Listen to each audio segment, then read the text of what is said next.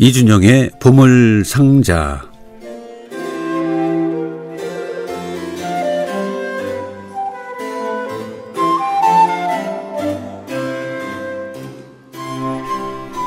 오공오삼번님은 영화 귀여운 여인에서 오페라 보러 간 장면이 있잖아요. 그 오페라가 어떤 오페라인지 하면서 어, 궁금해하시고 음악도 듣고 싶다고 문자를 주셨는데 어, 라트라비아타였죠. 라트라비아타. 그리고 아마 제 기억에는 어, Follie follie 아 그이였던가.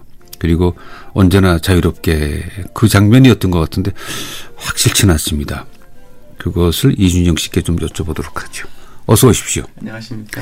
그 재밌는 그 줄리아 로버츠 나왔던 영화 기억하시죠? 아주 오래전에 봤죠. 예. 예. 음, 줄리아 로버츠의 명대사가 있잖아요. 그 오케스트라 박스를 내려다 보면서 오페라 하우스에서 뭐라 그랬죠? 어머, 밴드도 있네. 아, 했던. 그래, 그래, 서 이제 웃은 적이 있는데 네. 그 틀린 말이 아니라면서요? 그렇죠. 그래요? 밴드라고 그랬어요. 예전에 오케스트라도? 밴드라고 했으니까요. 아. 물론 줄리아 로버츠가 그런 뜻으로 한 건 아니겠지만. 네. 예. 아, 그러면 그, 저, 저, 지기스팔트 커이컨이 함께하는 네. 그 프티토 방드. 그 방드가 밴드. 밴드죠. 예, 아. 그게 저 음. 릴리가 루이 14세를 그 위해서 어, 연주했던 연주 단체 이름이 부티트 방드였어요. 방드. 그 예. 밴드에서 오케스트라로 변했군요. 그렇죠. 그때 그 아리아 기억나세요? 말씀하신 아리아로 저도 기억해요. 그런 것 같죠. 예, 예, 그런 것 같은데. 것 같아요. 오래돼서 저도 100% 확신할 수는 없습니다. 다시 보고 싶다는 생각이 들어요. 예. 뭐 라트라비아타 아리아는 예, 곧 한번 또 듣도록 하겠습니다. 예. 자, 요즘에 음악회들이 많이 뭐 아주 뭐 저 활성화 됐나요? 아유, 어때요? 네, 시작됐죠. 그렇습니까? 4월이 되면 정신이 없을 겁니다. 음. 4월 되면 이게 교향악 축제도 시작되고 예, 예술전당 예, 대단하죠. 또뭐 각종 페스티벌도 있고 예. 예, 공연이 아주 뭐 체력 비축을 해야 될 시기입니다. 자, 올해 그 저도 이제 공연을 몇 번 지금 가려고 준비하고 있는데 네. 모차르트 공연이 모차르트들이 많이 눈에 띄어요. 특히 이번 주말이 그렇습니다. 왜 그럴까요? 뭐 특별한 일이 있나요? 모르겠어요. 아마. 우연의 일치가 아닐까 싶긴 한데 말씀하신 대로 오늘부터 네. 다음 주 월요일까지 4, 5일 동안 그 아주 모차르트의 대향연이 어, 펼쳐집니다. 그래요? 음, 태어난 것도 4월이 아니, 3월, 4월이 아니고, 떠난 것도 12월이고, 왜 그럴까? 시- 새 학기여서, 글쎄요. 새 학기여서 우리는 어린 친구들, 또, 일, 또 모차르트가 친구라니까 네. 음악회 좀 오게 하려고 정했나? 여러 가지 생각이 많습니다. 음, 모르겠습니다. 아무튼 근데 오늘부터 국립 오페라단은 마술피리가 시작되고요. 네. 내일부터는 또 르네 야콥스와 프라이부르크 바로크 오케스트라가 네, 네, 네. 다폰테 3부작 마지막 돈조반니를 하고요. 그거는 오페라, 콘서트 오페라죠. 그렇죠. 네네. 네, 네.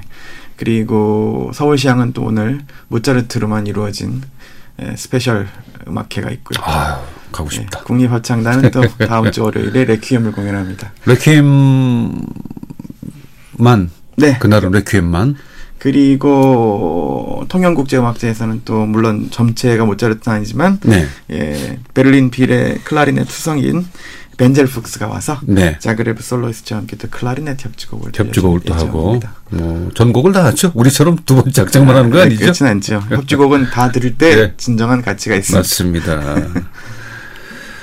자, 특히 그 모차르트를 빼놓고는 이 classical 음악을 얘기할 수는 없죠, 사실은. 네, 어, 그렇죠. 예.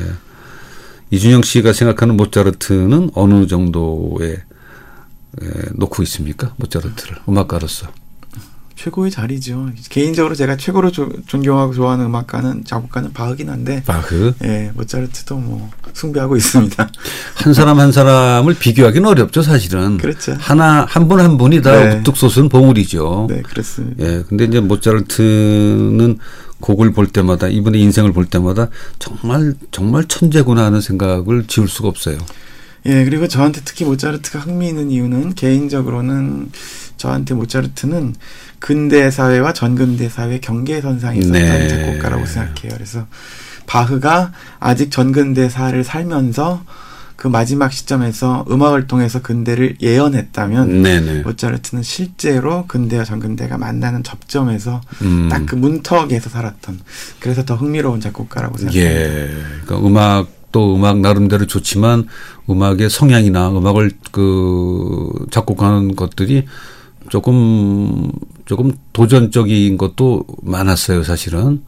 근데 그 바흐의 영향을 모차르트도 많이 받았나요? 많이 받았죠. 어떤- 빈에 와서 네네. 바음악을 많이 공부했어요.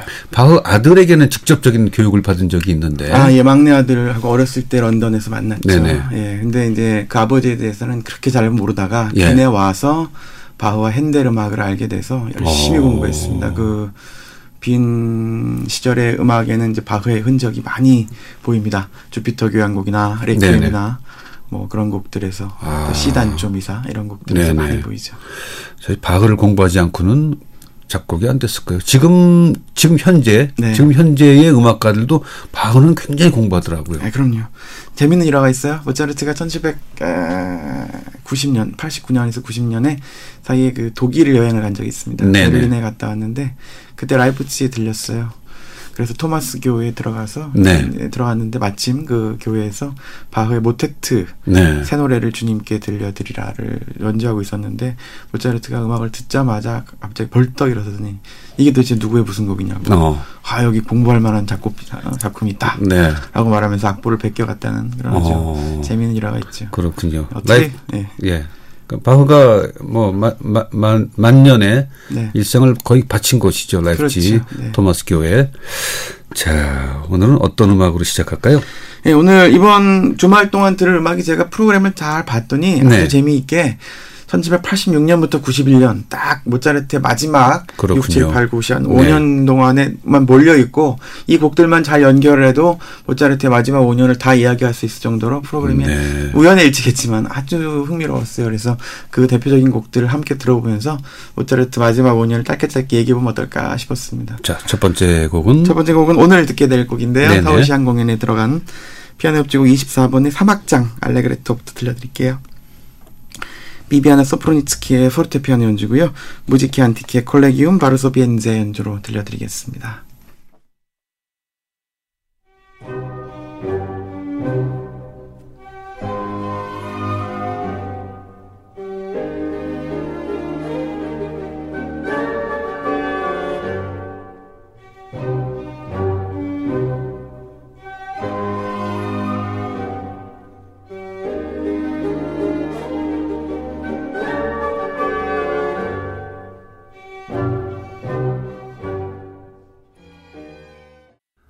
볼프강 볼프강 아마디우스 모차르트의 피아노 협주곡 24번 C 단조 세 번째 악장이었습니다.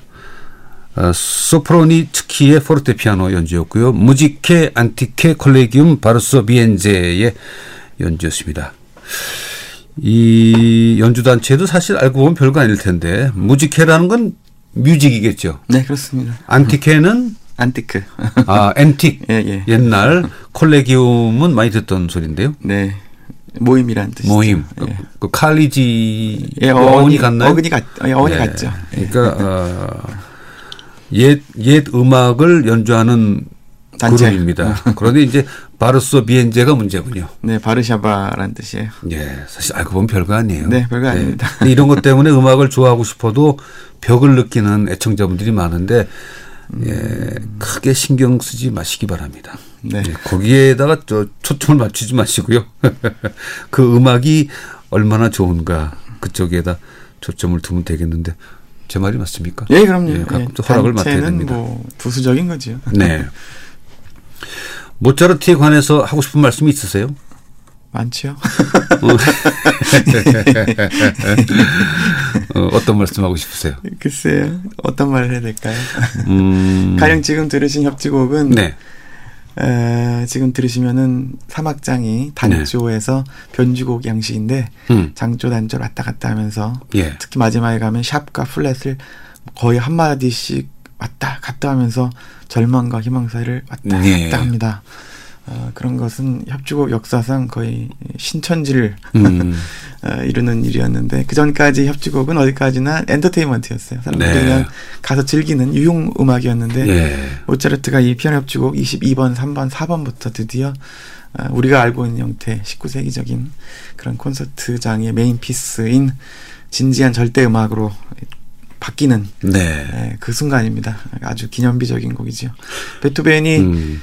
빈에 와서 이 곡이 연주될 때 자기 옆에 친구에게 우리는 이런 건 못 써라고 아, 말했던 예, 예, 아, 일화가 있는데 아, 그만큼 어, 후대 작곡가에게도 음. 많은 영향을 줬습니다. 특히 베토벤 피아노 협주곡 3번은 거의 이 24번의 오마주라고 해도 좋죠. 아, 그래요? 구조가 거의 같아요. 음, 멜로디도 오마주가 되나요? 멜로디는 아닌데 음, 이제 구조만 구성이나 음, 음. 뭐 장조 단조 아까 말씀드린 것처럼 오가는 형태라든가 네네, 형태, 형식 조성도 심지어 똑같이 시단조고요. 아, 여러 가지로 참 비슷하죠. 네. 어, 24번부터 27 27번이 마지막이죠. 네.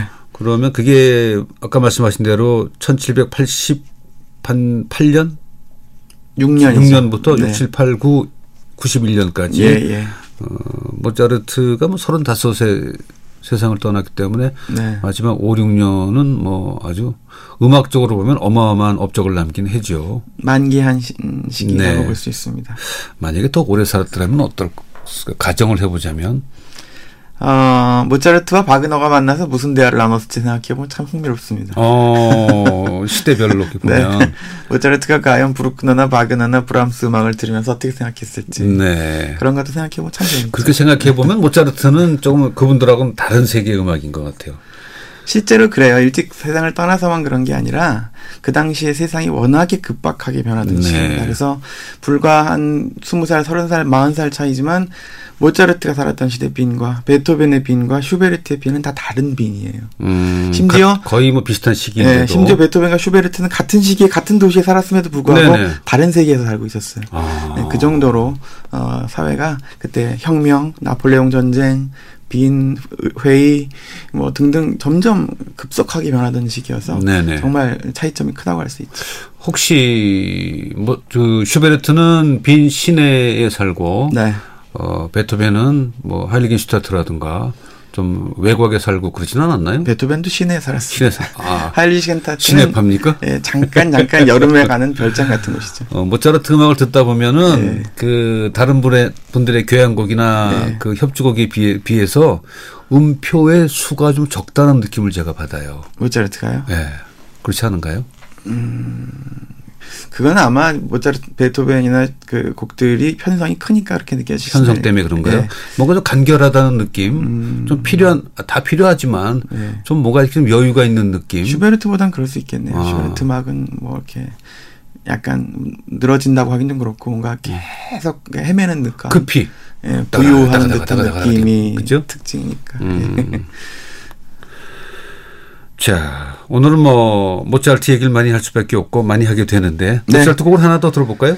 예, 모차르트가 1785년 6년 말에 이제 프라하 초대를 받고 프라하 갑니다. 워낙 프라하에서 모차르트가 인기가 좋았죠. 네. 그래서 프라하 가서 돈도 많이 벌고 아주 엄청난 인기를 누렸는데 그때 그래서 프라하에서 어, 제이한 위촉한 작품이 바로 돈조반이에요. 아, 그래서 그래요? 돈조반이는 음. 87년 가을에 다시 또 프라하에 가서 초연하게 됩니다. 네. 지금도 그 초연한 극장이 프라하에 있죠. 에스타테스 극장이 그대로 음, 남아 있습니다. 그렇군요. 예, 돈조반이 중에서 어, 아주 아주 극적인 거의 마지막에 나오는 장면이죠. 석상 기사가 돈조바니를 지옥으로 끌고 가는 장면 들려드리겠습니다. 아, 그러니까 첫 번째 그, 그 오페라의 첫 번째 여인의 아버지 그렇죠. 도나 아나의 어머니. 도나 아나의 아, 버지가 마지막에 네. 나와서 네. 엄벌을 네. 하러 나오는 그, 장면. 그 씬이죠. 네.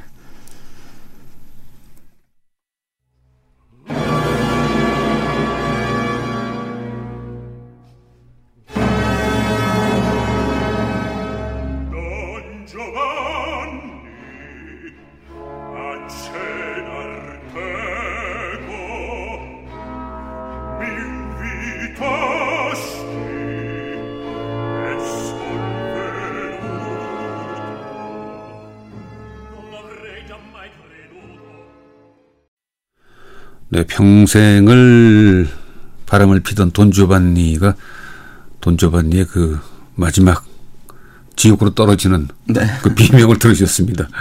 아, 르네 야콥스가 지휘하는 프라이부르크 바로크 오케스트라의 연주였고요.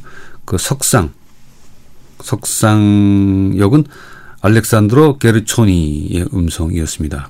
지금 네. 그, 그 떨어진 네. 그 돈조반니는 요하네스 바이서라는 바리톤인가요? 네, 그렇습니다. 아. 내일 공연에서도 돈저바니 역으로 옵니까 이번에? 예, 무대에 섭니다. 르네 야콥스도 오고 그렇죠. 프라이부르크도 바로크 오고.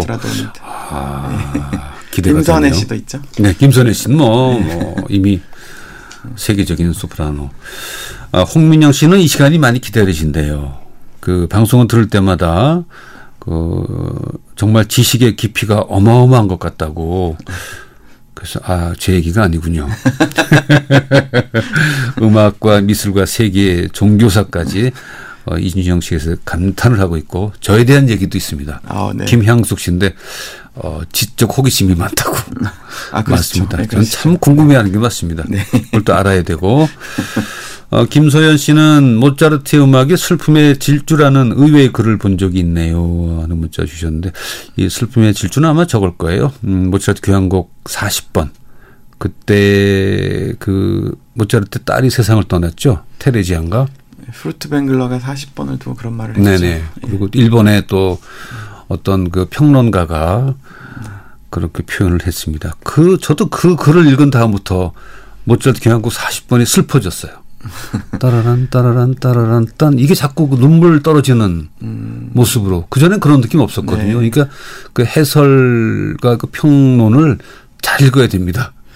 그 읽- 읽는 거에 따라서 네. 음악에 대한 생각이 바뀌기 때문에 네. 어떠세요?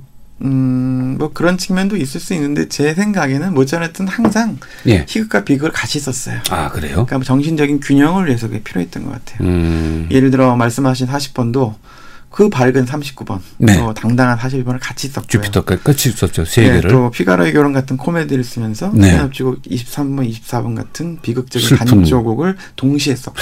그러니까 천재 아니에요. 네. 그러니까 베토벤도 그랬죠. 사실 음. 5번과 6번을 같이 썼죠. 네네. 교향곡. 맞아요. 전원하고. 그 정도로 이렇게 정신적 균형을 위해서는 슬픔과 기쁨을 아. 함께 이렇게 예, 머릿속에 유지했던 것 같아요. 특히 모차르트가 그랬어요. 항상 네. 장조와 단조 작품을 동시에 진행했던 일이 많습니다. 그렇군요. 예.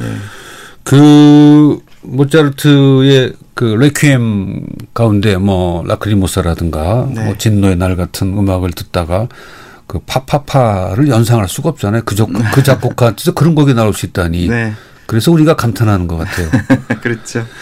에, 이제 말씀드린 대로 이 시기에 모차르트의 생활과 오스트리아라는 나라, 유럽의 상황이 급격하게 바뀌는데 네. 이 모- 돈조바니가 어떻게 보면 모차르트의 좋았던 시절의 마지막이죠. 음. 88년부터 오스트리아가 전쟁에 돌입하고 경제 네. 상황이 안 좋아지고 심지어 빈 시내에서 폭동이 일어나고 네, 이런 굉장히 어려운 시기가 오면서 당연히 이렇게 되면 예술에 대한 관심이 떨어지고 귀족들 모차르트의 최대 고객이었던 관객이었던 네. 귀족들이 빈을 버리고 이렇게 되면서 참 어려워지는데요. 그러면서 모차르트의 대상도 이 귀족보다는 서민들, 예. 중산층 어, 이런 새롭게 에, 이제 근대 사회의 대도와 함께 새롭게 떠오르는 시민 사회에 모차르트가 음. 새롭게 눈을 돌리게 됩니다. 그러면서 바로 그 2년 후에 나오는 3년 후에 나오는 오페라 마술피리만 보면 확실히 귀족이 아니라 일반 평민들을 위한 작품이라는 것이 어, 명쾌하게 드러나 있죠. 그런데 그때 시대상으로 봤을 때 오페라 하우스에 네. 극장에 어, 평민들이 네. 자유롭게 드나들 수가 있었을까요? 어, 있습니다. 나라에 따라 다릅니다만 특히 그리고 또 여기서 중요한 점은 마술피리는 황림실 극장에서 초연되지 않았어요. 아. 예, 일반 저 서민들이 더 많이 가는 네네. 극장, 슈카네더의 극장에서 초연되었다는 점도 중요하고 파리 같은 곳은 귀족과 평민들이 다 오페라 극장에 들어갈 수 있었어요. 그랬습니까? 근데 그 당시 오페라, 그러니까 오스트리아 비인 같은 데 보면, 어, 그런 검열도 있었다 그러던데. 검열이 굉장히 심했다가 근데 어떻게 그런 검열이, 검열에 통과했을까? 마리아 테레지아 여제가 검열이 굉장히 심한 사람이었는데 네. 그 사람이 딱 죽은 다음에 그 다음에 모차르트가 빈에 왔죠. 아, 그 네. 아들인 요세프 2세는 계몽주의 정책을 써서 많이 그런 걸 풀었어요. 풀고. 그래서 아, 가능했던 일이죠. 그래서 많은 음악가들이 또 예술가들이 비인으로 몰려들게 된 거였군요. 뭐 그런 측면도 있습니다. 예. 그래서 마술피리 중에서 마술피리가 얼마나 다양한 작품인지를 보여주는 두 대목 들려드릴게요. 네. 맨 처음에 그 이 길을 걷는 사람은 시련을 받으리라. 이 곡은 아까 말씀드린 모차르트가 바흐에게서 무엇을 배웠는지를 보여줍니다. 네. 독일 루터 교회의 코랄 형식으로 돼 있어요. 네. 그 다음에 어 그 다음에 조금 뒤에 나오는 그 유명한 파파게나 두 사람이 만나는 장면 들려드릴게요. 어, 우리 임선혜 씨가 파파게나고요. 네. 에, 다니엘 슈무츠하르트가 이제 파파게노 노래합니다. 한번 들어보시죠.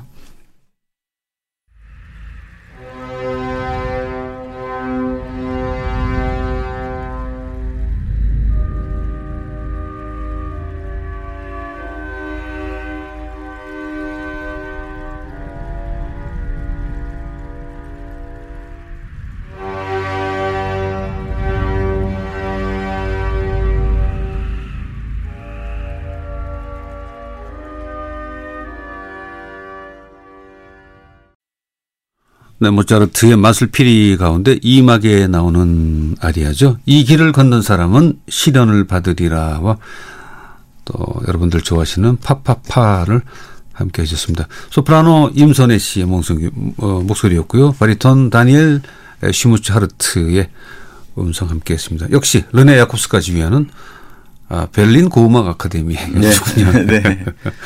음, 어차피 오늘 뭐 모차르트 얘기인데 음, 1791년에 세상을 떠나면서 마지막 곡은 아무래도 레퀴엠인가요? 그렇죠. 이제 미완성으로 음, 퀘엘람바도 끝을 내지 끝 번호고 예, 예, 예, 그렇습니다. 레퀴엠 라크리모사까지 쓰다가 세상을 떠났죠. 그럴 가능성이 높죠. 아 가능성이 높은 거예요? 네, 아닐 수도 있어요. 아? 모차르트 작곡 습관이 네네 차례대로 쓰는 게 아니라 여기저기 예, 중요한 부분을 먼저 쓰고 나머지 채워나가는 식으로 작곡을 해서 네 이 라크리모사 같은 경우에는 아멘 푸가가 매우 중요한 부분이 있어서 나중에 쓰려고 좀 쓰다 말았을 수도 있어요. 사실. 아, 그렇군요. 예. 그러니까 처음부터 이어서 쭉 이어서 작곡 했을 거라는 우리의 생각이 틀릴 수도 있군요. 예, 아니 모차르트 작곡 습관이 원래 네. 중요 부분만 써요. 어, 먼저. 레퀴엠도 지금 모차르트가 쓴 오리지널 앨범 보면은 네. 이렇게 뜨문 뜨문 뜨문 해놓고 네, 해놓고 완성을 시키는 그렇죠. 그 아마데우스라는 영화에 보면 그 예. 어떤 사람이 뭐 샬리에리가 이 곡을 뭐 쓰도록 해서 뭐 죽도록 했다는 얘기인데 그건 완전히 허구죠 그런 얘기는 예, 이제 그건 이제 사실 그 연극 네네 에서 갖고 온 거니까 일종의 픽션이죠. 역사의 아, 픽션이고. 바탕으로 아주 잘 만든 픽션. 네네 예. 그런데 그 마지막 장면에 보면 거의 뭐 침상에 누워서 네. 그 불러주면 받아 적는 것 같은 분위기였는데 네. 그 정도로 아픈 상황에서 이 곡을 작곡한 걸로 돼 있나요 레퀴엠을 어, 사실은 지금 남아있는 부분은 침상이 쓰러지기 대, 전에 대부분 진행하다가 네. 아픈 다음에는 많이는 못 썼던 것 같아요. 아 그러니까 일종의 그렇군요 에, 영화를 위한 뭐 극적 재미를 위한 그런 음. 어떤 구성이라고 봐야죠. 모차르트를 사실 뭐 간단하게 한두 마디로 정의할 수는 없지만 이준영 씨가 생각하는 모차르트는 어떻게 정의하고 계세요? 모차르트요. 너무 어렵죠. 아, 가장 상반되는 대조되는 것들을 하나로 묶을 수 있었던 사람이라고 생각하고 싶습니다. 아 그렇군요. 예. 그 저희 제가 생각하는 모차르트는 어, 세상에 태어나서 음악을 작곡한 사람이 아니라 음악을 만들려고 세상에 태어났던 사람이구나는 그런 그런 느낌을 저는 가지고 네, 있어요. 저도 뭐, 뭐 너무 좋아하니까. 네. 저한테는 빛과 그림자, 장조와 아, 단조, 그렇군요. 희극과 비극 이런 것들을 참 잘 거. 근대와 전근대 이런 네. 것들을 하나로 조화롭게 만들 수 있었던 사람이라고 생각해요. 자 마지막은 레퀴엠 가운데서 한 곡을 듣도록 하겠습니다. 예, 이렇게 가운데 모차르트가 실제적으로 모든 것을 완성한 단 하나의 악장 입당송 인트로이투스 오늘 마지막 곡으로 네, 골라봤습니다. 이 곡은 그 광고 후에 듣도록 하죠. 예. 고맙습니다. 고맙습니다.